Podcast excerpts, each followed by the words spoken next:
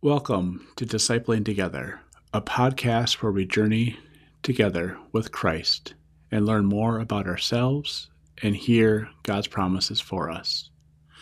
My name is Pastor Dan Foster, and I'm a pastor in the United Methodist Church serving in southern Minnesota. Welcome to the season following around and following Pentecost.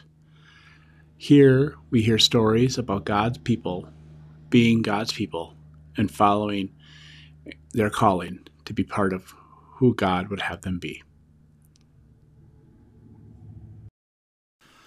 Welcome to Daily Prayer for Monday, August thirtieth, the year of our Lord twenty twenty-one. Let us prepare our hearts and minds for prayer.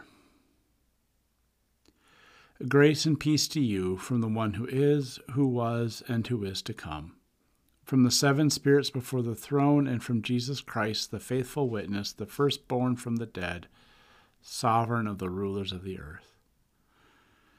To Christ who loves us, and who has freed us from our sins by the shedding of blood, and who has made us to be a kingdom of priests to serve our God and Creator. To Jesus Christ be glory and power forever and ever. Amen. Our reading today comes from the fourth chapter of the book of Deuteronomy. But be on guard and watch yourselves closely, so that you don't forget the things your eyes saw, and so they never leave your mind as long as you live. Teach them to your children and grandchildren. Remember that the day that day when you stood before the Lord your God at Horeb, when the Lord said to me, "Gather the people to me. I will declare my words to them, so they will learn to fear me every day of their lives on the fertile land, and teach their children to do the same."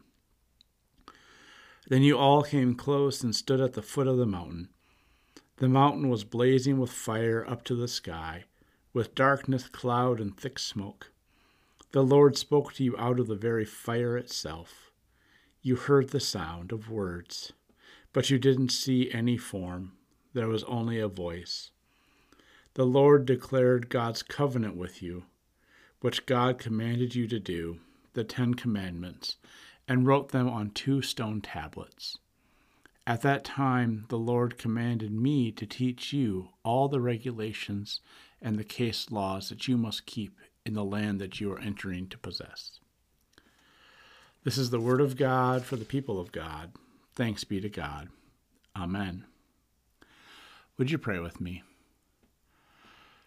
Gracious God, we give thanks to you for the law that you've given us, the commandments you've given us, the way of life to live that you've given us.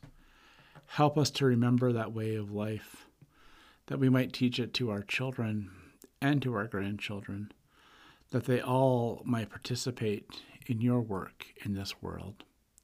Amen. And now let us pray the prayer our Lord taught us. Our Father, who art in heaven, hallowed be thy name. Thy kingdom come, thy will be done, on earth as it is in heaven.